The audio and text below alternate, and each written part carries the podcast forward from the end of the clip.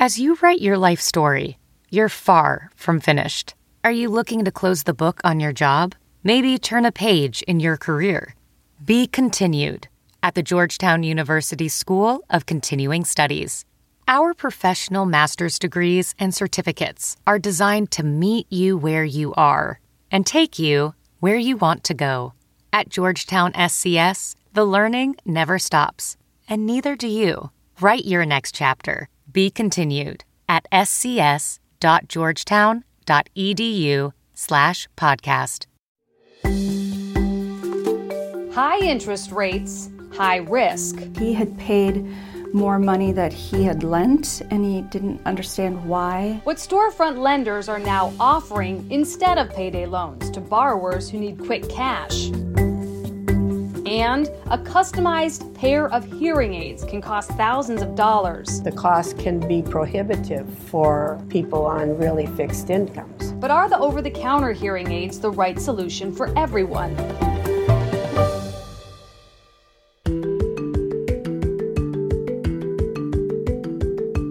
From the Fox 6 studios, this is Open Record. I'm Bryan Polcyn, and I'm joined this week by Contact 6's Jenna Sachs and Open Record executive producer Sarah Smith. Hello, ladies. Hello. Hi, Bryan. We are recording this episode on Thursday, December 1st, and boy, does it feel like December outside. We know there are people in Wisconsin right now who are struggling to make ends meet. And Jenna, you had a report that aired Wednesday night, last night, if you're listening to this the day we publish, about a type of loan being offered at storefront lenders not payday loans, but something else. It's become common over the last decade. What is an installment loan? Installment loans are actually incredibly common. They've been around for a really long time. But over the last 10 years or so, storefront lenders that used to really emphasize the payday loans have restructured their offerings to really push installment loans instead. So, uh, what is an installment loan? It's a, a loan that you pay back, often with interest, in regularly scheduled payments, which are the installments. It may take weeks, months, or years. Some examples include your auto loan, your mortgage, and personal loans, for example. But here's the difference when an installment loan is not issued by a traditional bank or credit union, it can be like a payday loan in that it's quick cash and the interest rates can be really high. We're talking triple digit interest rates, whereas at a bank, you might get a single digit interest rate. Um, and that's partly because Wisconsin has no state cap on interest rates. Uh, there was some data that came out recently from Pew Research that said installment loans are now the most common type of payday loans. They fall under that umbrella in Wisconsin, and borrowing $500 here will cost you on average $395 over four months. So that's an interest rate of more than 300 percent. And one thing I discovered through my 300% reporting on an annual basis, right? I mean, it's it's not more than 300 percent of the amount after four months, but if you annualize yes. it, that comes out that way. Okay. Yes, good point. Thank you. Um, now, um, one thing we found out that's confusing for a lot of people in Wisconsin, people use the term payday loan and installment loan interchangeably often in conversation. They get the two confused, but they're actually not the same thing. A payday loan is a smaller short term loan. It has a 90 day limit, it's capped at $1,500 or 35% of a customer's income. And installment loans don't have those same restrictions on the term limits or the lending limits. They don't have the same level of state oversight, so they can be risky as well and really expensive to pay back. Okay, so I hear the word risky. I hear no cap on interest rates. I hear things that uh, what I would see as like a negative. So why would someone even pick or choose this kind of loan? So these loans are really for people who think they won't qualify for a loan at a traditional bank or credit union, or they know they won't qualify. Maybe they have a bad credit history or they have zero collateral. Maybe they deal only in cash or they're an immigrant without a banking relationship. Oftentimes, these are people who live paycheck to paycheck and maybe they have a sudden financial obligation. Maybe somebody died and they have to pay for a funeral or a burial, something where you need a large sum of money fast and you don't have a rainy day fund to get it and you want to get it quickly without hurdles. So this is really fast and easy. You can just walk into a store or log onto a website and have it within minutes. And people don't always think about the final balance when they're in need, right? They look at the payment schedule and whether they can make those payments without issue. And to give some balance to this, we have reported on payday loans in the past, and the lenders have told us we lend to people who can't get loans anywhere else. They have nowhere else to turn. We, we lend to them and we charge these high interest rates because we're taking on risk as the lender. So that's the other side of the coin. I know that the term payday loans for, for many people is, is almost kind of like a bad word because around the country there's been a lot of efforts to crack down on the really high interest rates, particularly because the people who are going to just get an advance on a paycheck for a couple of weeks are often desperate and therefore they're also vulnerable to these extremely high interest rates and then they find themselves locked into uh, you know a system they can't get out of. Um, how is this different from payday loans? Is it just the, the length of the term? Is it just that this is instead of a couple of weeks, this might be a few months? Are there any other differences between payday loans and installment loans? Well, payday loans have, in general, higher interest rates, but they're over a shorter period of time. These loans are for a larger sum of money, maybe a lower interest rate, but over a longer period of time. So that can also be problematic. Or some would argue that these rates they're charging are predatory. It's the reason a number of states don't allow payday lending at all, or they've made the restrictions so tight that the payday lenders can't operate. Um, but there's there's a reason it's being offered by the same lenders, right? Because they do offer them quickly, they offer them to people in need, and that is very similar to payday loans. And there is a need for that kind of lending for people who can't get the money elsewhere. Um, but there's also some issues with oversight and disclosure. I don't think we know as much about how many of these installment loans are going on because they don't have to be as reported as payday loans, but they are similar, but also, you know, the, the specifics are detailed and the specifics are different. In your story that we saw, you introduced us to Michael, who did get one of these installment loans. So, what was his kind of journey through that and what did he experience? Right. So, Michael got a loan in the spring of 2021. He walked into a Check 'n Go store in Milwaukee and he was homeless at the time. So he was desperate. And he was granted $1,700 for a hotel room and food. That's what he was going to spend the money on.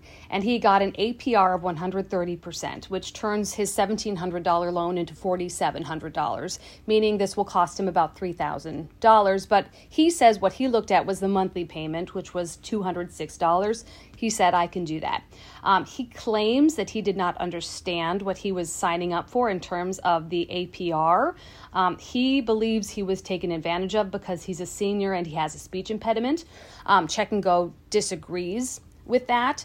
Uh, so, what we did is we hooked up Michael with two organizations that I discovered through this story, and I hope to work with them again Bank on Milwaukee and the Riverworks Financial Clinic. They are nonprofits that help people with financial issues, and they said first, well, let's let's file a state complaint against Check 'n Go, and so he did with the help of some friends. And Check 'n Go responded basically saying, no, we don't feel he was taken advantage of because he's actually gotten a loan from us before and he paid it all off. Um, we should say Michael has been on time with every payment on this loan as well. Um, and it's in their notes that he agreed to the APR. Um, so, what we're doing at this point is Michael's going to continue working with the Riverworks Financial Clinic on his financial goals and his well being, but Check 'n Go did not feel they should waive the remainder of his loan, which they have done for us in the past. So I know that they do that in some circumstances, but they felt that the evidence was there that he understood the terms. Michael, in, in the story, is very clear that he, he does have a, a, speech issue that makes it a little harder to understand him. You, you, do wonder if, if he was confused by this. And, and as a journalist, someone who's confused comes to you, maybe they just don't understand. What I found really compelling here was it wasn't Michael who came to you, it was a private investigator who was trying to help him, an advocate who was helping Michael, who looked at this and said, this is wrong and Contact 6 needs to know about this. Did that have some sway over you in terms of uh, whether or not this was a story that was important to, to let our viewers know about? Well, it did. We were contacted by a woman named Sheila. She's a private investigator in Oak Creek, and she has a relationship with Michael. She helped him with a past issue. Um, and he comes into her office for time, from time to time, and they talk about certain things. And he had brought her the terms of this loan, and he didn't understand – if he had already paid back the $1,700 why he was still making payments. And when she looked at the, the paperwork and saw that high APR, she was taken aback by it. And she brought it to us because I think she had found some reporting we'd done on the past and she thought maybe we could help with this issue as well. But it does help that he had someone um, in his corner who was arguing for him as well. Um, and, and yeah, I think that always helps. I think it's really good that he has people that are helping him with these kinds of decisions. And yeah, I think that bolstered his argument. Are there any efforts by lawmakers in the state to cap interest rates? Oh, there have been so many, actually. Um, and actually, it's been bipartisan in the past. Um, but lawmakers just can't seem to get this passed. Typically, more Democrats support this than Republicans, but in 2021, there were Republican lawmakers who put forward a bill to cap these triple digit interest rates at 36%, which is what the rate is in a number of states that cap them. So, right now, Wisconsin is among really only a handful of states without payday lending rate caps. It has among the fewest safeguards for consumers in the country. So, for just a moment, I'm going to pretend that I am a, uh, a lobbyist or a PR person on behalf of Check 'n Go or one of these uh, installment lenders. And they say, look, these are people who can't get loans at traditional banks it's risky. A lot of them are there's high default rates. The only way we can make this work and make it profitable and make these loans available to some of these people is if we charge high interest rates. Otherwise, it's a losing proposition. Is that what they said to you? Is that kind of the key argument, or, or what else do they have to say about this? Well, that's some of what they've said in the past. When I reached out to Check 'n Go, they told me they couldn't speak about Michael's specific situation. It referred me to its website. Basically, um, there are paragraphs about installment loans online that say we're an alternative to applying for a credit card or taking out a payday loan. Um, and for some people, these longer terms for these installment loans, the higher loan amounts are better for their situation. Maybe they won't be able to pay back their loan in 90 days, like you would a payday. Maybe they don't have the pay stubs that are needed for those kinds of loans. Um, so they would, I think you summarized it really well. That that's probably the argument they would they would make and they do run credit checks i did see they ran a credit check for michael his actually his credit score was surprisingly not not that bad um, so there was some checking done on him but obviously a traditional bank would do more so if I don't have a great credit history, or you know, just my my monies are not really in order, um, what do you say, or, there, is there advice for someone who is thinking about taking out an installment loan? Right. You know, it's interesting. I asked Bank on Milwaukee whether they would say, "Don't get these loans." Right? Would you ever advise someone to not get these loans? And Constance Albert said, "I would never tell someone." don't because I everybody's got different situations and sometimes you need to get money fast and this might be your only choice. Um, but they would still advise, even if you're in a hurry, to shop around and maybe try a traditional bank or credit union first just to see what they say. And if you if it doesn't work for you there, go to these storefront lenders, go online and compare rates because you might get a better option at one location over another. And then they said this is also a good example of why you should start working on that rainy day fund, even if it's just five, ten dollars a month. Because there's, uh, I think it was the Wisconsin Bankers Association told me four in ten Americans can't afford an emergency of four hundred dollars without selling something or getting a loan. So they're saying, you know, in the future, you never know what's going to pop up. If you could start putting away a little money at a time, that would help as well.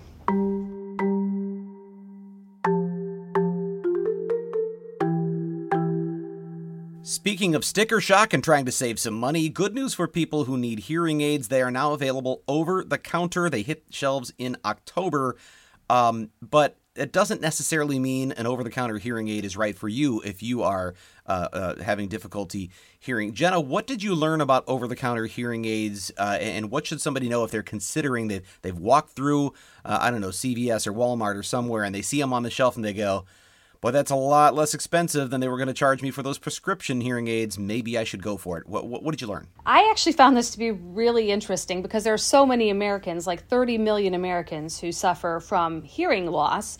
These hearing aids are now available both on store shelves at places like Walgreens and online at places like Walgreens, CVS, Walmart, Hy-Vee, Best Buy, and they range from 200 to $3,000. So I would still argue this isn't necessarily a cheap investment. The one we found at Walgreens was for $800. And the difference with these hearing aids that you buy over the counters. You don't need a prescription and you don't need a hearing exam to buy them. And the goal of this is to basically um, make hearing aids more widely available to a wider range of people, people who don't like going to the doctor or maybe think it's going to be too expensive to go through their insurance, even. Um, but we found through our reporting that these really won't be a solution for everyone. We spoke with an audiologist who basically compared them to the reading type glasses you can buy at Walgreens off the rack. They may help some people, that may be all some people need, but not everybody is going to benefit from these specific types of hearing aids. And she really recommended getting a hearing test before you even buy off the shelf to find out if you're a candidate, if they'll even work for you. And a hearing test should be covered in full by your insurance. You can get a referral from your primary care doctor. So she said, maybe it will work for you, but find out for sure first by getting that hearing test. So, uh, you know, whether it's cost or insurance or maybe stubbornness or whatever, um, there's probably a lot of people still out there that could use a hearing aid but don't and there's numbers to back that up so like you know do they have an, a reason as to why people may not go get them Yes, well, cost is a big reason. Like you mentioned, a lot of people who need hearing aids are seniors on a limited income. So a few thousand dollars is a lot of money. Uh, they may last a lot longer than these over the counter hearing aids, but it's expensive.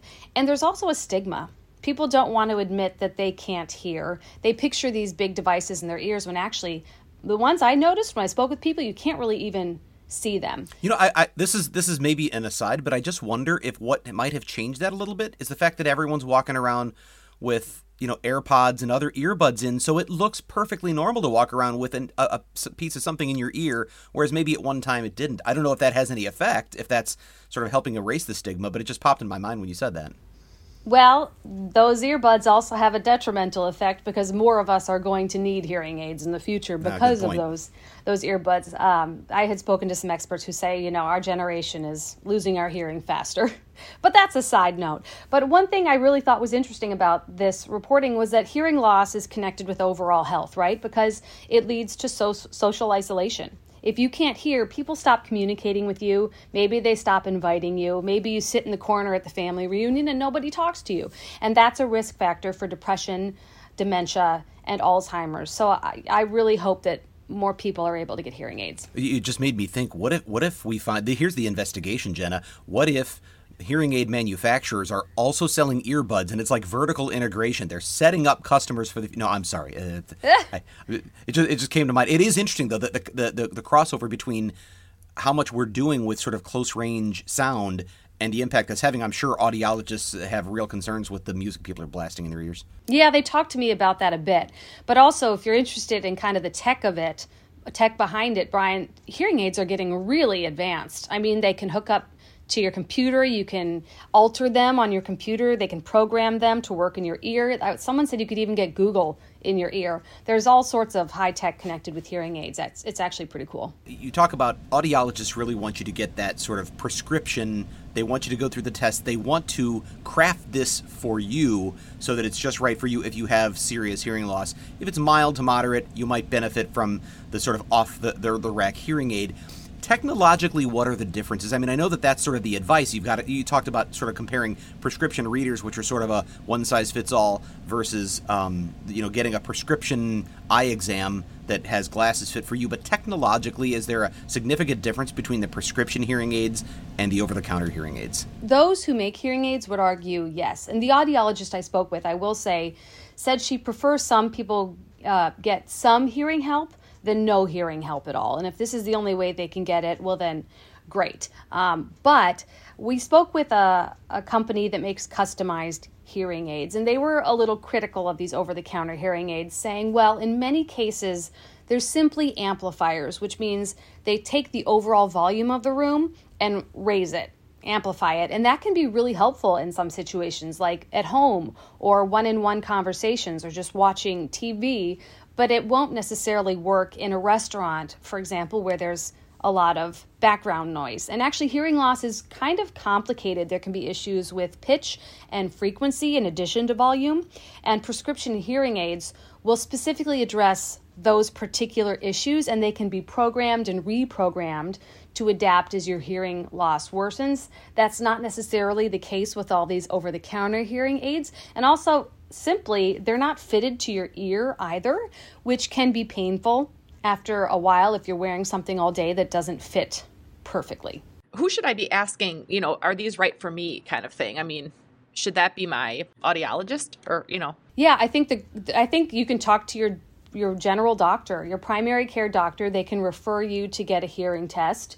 And then I think that audiologist is really your best resource. Um, and find out what your your insurance might cover if you get a prescription pair because you, you never know. Insurance coverage really varies.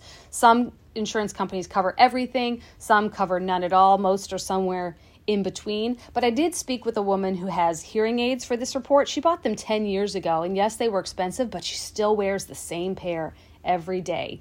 So it if you can afford it and make that investment, it, it would be worthwhile. But just talk to your primary care doctor. That's a great first step. So, uh, you know, if I'm going to find a common thread here today, do your homework if you're going to get an installment loan do your homework before you get an over the counter hearing aid, and definitely do your homework if you're going to use an installment loan to buy an over the counter hearing aid, right? That, you said it so well, Bryan. In all seriousness, there's a question here that I think is, is, is one that is maybe, you know, when we talk about the importance, obviously hearing is important, but what does it say? I, I know I, I've done stories on we've done a number of stories on a eye doctor, optometrist practicing without a license, somebody who's not an eye doctor, and, and I've talked to actual optometrists who say there's real danger when someone misses something on an eye exam. Your eyes are the windows to your health. How about hearing? How, how, what kind of a connection is there between hearing and your overall health? There's a really big connection actually because sometimes a hearing test can detect the cause of your hearing loss, and that might not be what you think. It might be damage to some nerves, it might be a, a common reason for your hearing, but it also might be a tumor or another reason like that. So if, if you're someone who doesn't know the reason for your hearing loss, you should probably find out. Especially if your hearing loss happens suddenly, then you definitely need to get it checked out. Um, but I think that knowing the source of your problem is also important because you just don't want anything to go overlooked. And I also just, again, with with the loneliness that can come with not being able to hear, I don't think that can be um, overemphasized either. I think it, that's a, a, spiral as well. Sarah, if you don't mind me asking one last question here, because I think this is, uh, you might have said this earlier, but I do wonder when it comes to the over the counter hearing aids themselves, how big of a difference is there? Is the $300 one necessarily inferior to the $3,000 one, or do we not necessarily know?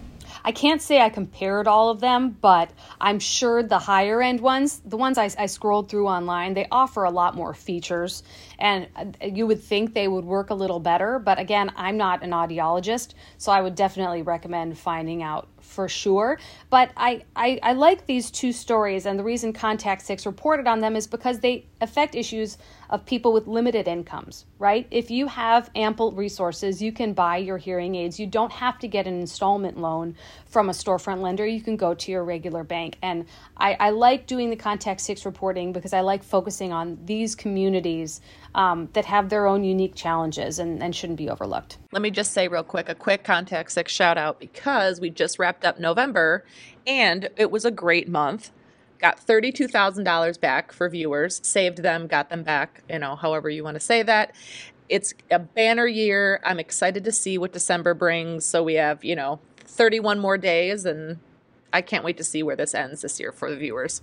Yeah, uh, I I just think we are so lucky to have our case manager Annette. She is doing so much great work behind the scenes following up with everyone who files a complaint. She and I meet every week and we, we walk through cases and, and whether we can take them and how we might be able to help. And if we can't help, the resources we can refer people to. And I'm just, I'm really glad we have her on our team. She's making a real difference. That is as good a time as any for us to go off the record. This is the part of the podcast where we get a little more casual and have a little fun by answering a question for which we have not prepared. And here to ask us that question, of course, is executive producer Sarah Smith. What's in store this week, Sarah? Oh boy. okay, this is a fill in the blank. Just one.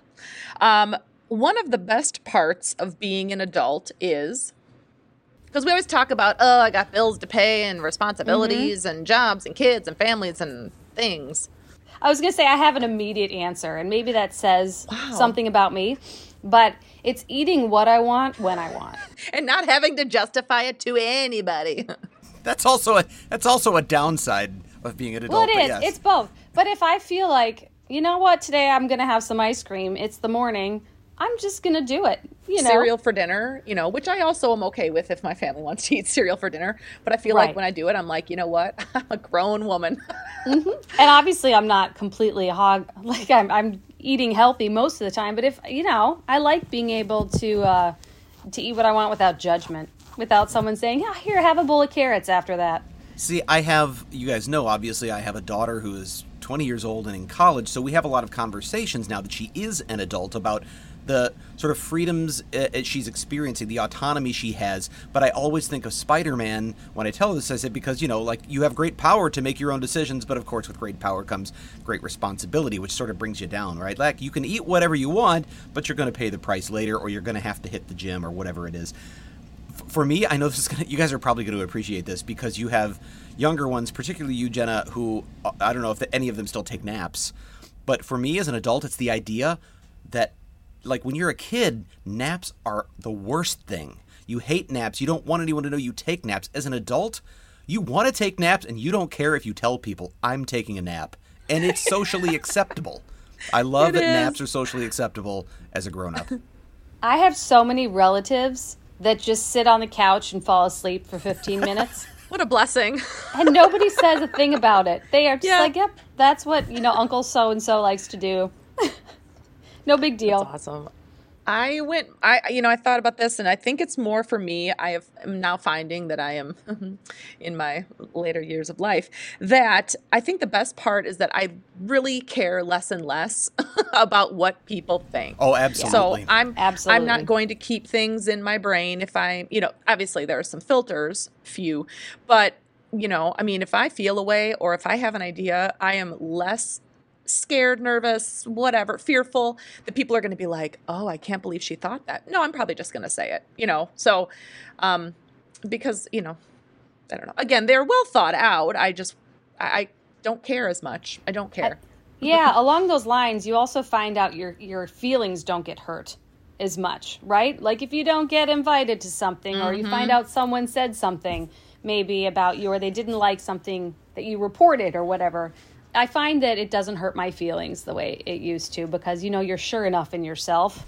And you have your a- it's a good priorities. I feel like a, my priorities are way, I mean, 24 year old Sarah and now, you know, 40 something year old Sarah, priorities are completely shifted and I'm good with like my top five, you know? You know, it's funny you talk mm-hmm. about the whether you were invited to things, and I was thinking about there was an age at which whether or not you were invited, whether or not you made the cut to a wedding um, guest list was just huge. Like I, all the things I've done for Yes. that person, I worked mm-hmm. side by side with them. Now I almost hope I don't get invited because it means I've got to buy a gift. A Saturday is taken up. You know the whole thing. I, I'm I, I- like I'm grateful. I might send him a gift anyway. But I, I mm-hmm. like the idea. Sometimes not being invited is a blessing because that night I'm going to sit home and I'm going to watch Netflix or whatever In it might be. joggers. Mm-hmm. It's a lot of emotional energy that you just don't care about spending anymore. It's it's fine. I'm I'm good without it. Actually, let me correct myself. I'm going to binge watch Fox 6 News. I just want to, yeah, right. See, um, you know, it would be it would be interesting. What if- what if we had newscasts that were like episodes, and you could binge a season of the 10 p.m. or something like that? You know, That's that would lot. be that. Well, yeah, that would Yeah. that would be an awful lot. But you know what? As an adult, if that's what I want to do, I can do it. You can do there. it. You can even binge listen to open record. You know, I, I, so I have to ask you guys this question before we go. Do you listen to Open Record on your own time? I do. If I'm on the episode, I can't. I don't Really? I hate the sound of my voice. Which then, as I, I- when I'm talking, I don't hear how horrible it is. But when I'm like, if I walk past Dave's edit bay while he's editing the podcast, I'm like, I, I, I always want to know sort of how it would be perceived by someone else listening, and I also want to know how like the cold open edit sounds. That's the stuff at the top where you have the the music and the sound bites, and Dave does such a tremendous job with those. So I want to hear sort of how that sounds. And once it's playing, I'll just keep letting it play. But the problem is, if it's a part where I'm talking and someone comes in and they hear me listening to myself, I'm incredibly self conscious. yeah. Like Cool, you're just cool. listening to yourself. But I want to know. It's more. I want to know how it came off. Did it work? Did it not work? Um, so I do. I don't listen to them like again, but I'll often listen to the episode just to make sure it was good. And listening listening to yourself while your mic is clipped to your Emmy is just the bee's knees. We've talked about it before. It's the Yes. right height. We've talked about it before. It's the perfect height. And if you've seen an Emmy statuette, it's got this little sort of ball at the top, which is like, what isn't that supposed to be like the atoms or whatever, you know, spinning around? I think that's what Yes. this is. And and so it's it's got like perfect things to clip a microphone to, and it's right at my mouth level. So it is perfect, but it is kind of ridiculous to be clipping a microphone to an Emmy. I to just do like a giving you hard time. Aren't the Emmys this weekend? You might have some They more hardware. are. The Emmys are to this pile weekend. around you. And and by the way, I'm I'm I'm I'm talking to a microphone clipped to an Emmy as I drink coffee from my 2021 uh, National Murrow Award winning uh, open record coffee mug. So. I, am talking about listening to myself. Ryan is presenting on Saturday, Jenna. Did you know that? I heard that. How exciting! I can't Yeah. wait. I heard. I heard he might have been a little disappointed that it cuts into the open bar time. Is that true, Uh, we've already we've already got the logistics figured Okay. out. You know Okay. what? You know, I'm, I'm not going to go too deep into this, but I, so there, there's for those who don't know, when we go to the we go to the Emmys, they they sort of time this out where they have a, a free cocktail hour from five to six before dinner starts at six, and then the awards at seven. And so that free cocktail hour is when everyone, and I mean, this is people in the media, free stuff, we are all over it. Um, and so the lines are, you know, out the door for the for the free drinks, and then they cut it off, and the drinks go to like eighteen dollars a cocktail. So everybody's trying to, you know, two fist a couple of drinks so you can kind of nurse them throughout the night. And and the, and I have to have a presenters meeting at five fifteen. Uh, in the grand ballroom, and I thought that's right in the middle of the free cocktail hour. It's not that I need to drink so much as I don't want to spend the money, and I know that makes me sound incredibly cheap, but He I- makes he makes journalistic bucks. yeah, but I, I, I sent um, an email to my wife explaining the plan of uh, like, so we're gonna be in line at five. We'll get a drink, then I'll go to the thing, and you'll get another one. So when I come out, there's another one ready for, for me to have at dinner. And she said, I can't believe you're planning the alcohol at the Emmys, but hence that's what I did. well, good luck. Thank you, Jenna. Um, if you have a topic you would like us to discuss on Open Record or an issue you think we should investigate for Fox 6 News, please send us an email to fox6investigators at fox.com. As always, thank you to the people who make this podcast possible producer Pete, Dave Machuda, of course, executive producer Sarah Smith. Thanks as always for being here. No problem. And Contact Six is Jenna Sachs. Awesome to have you on the podcast. Love talking about your stories. Oh, I'm always happy to be here. Please subscribe to Open Record if you haven't already. You can find it wherever you get your podcasts. With that, I'm Bryan Polcyn. We'll be back next week.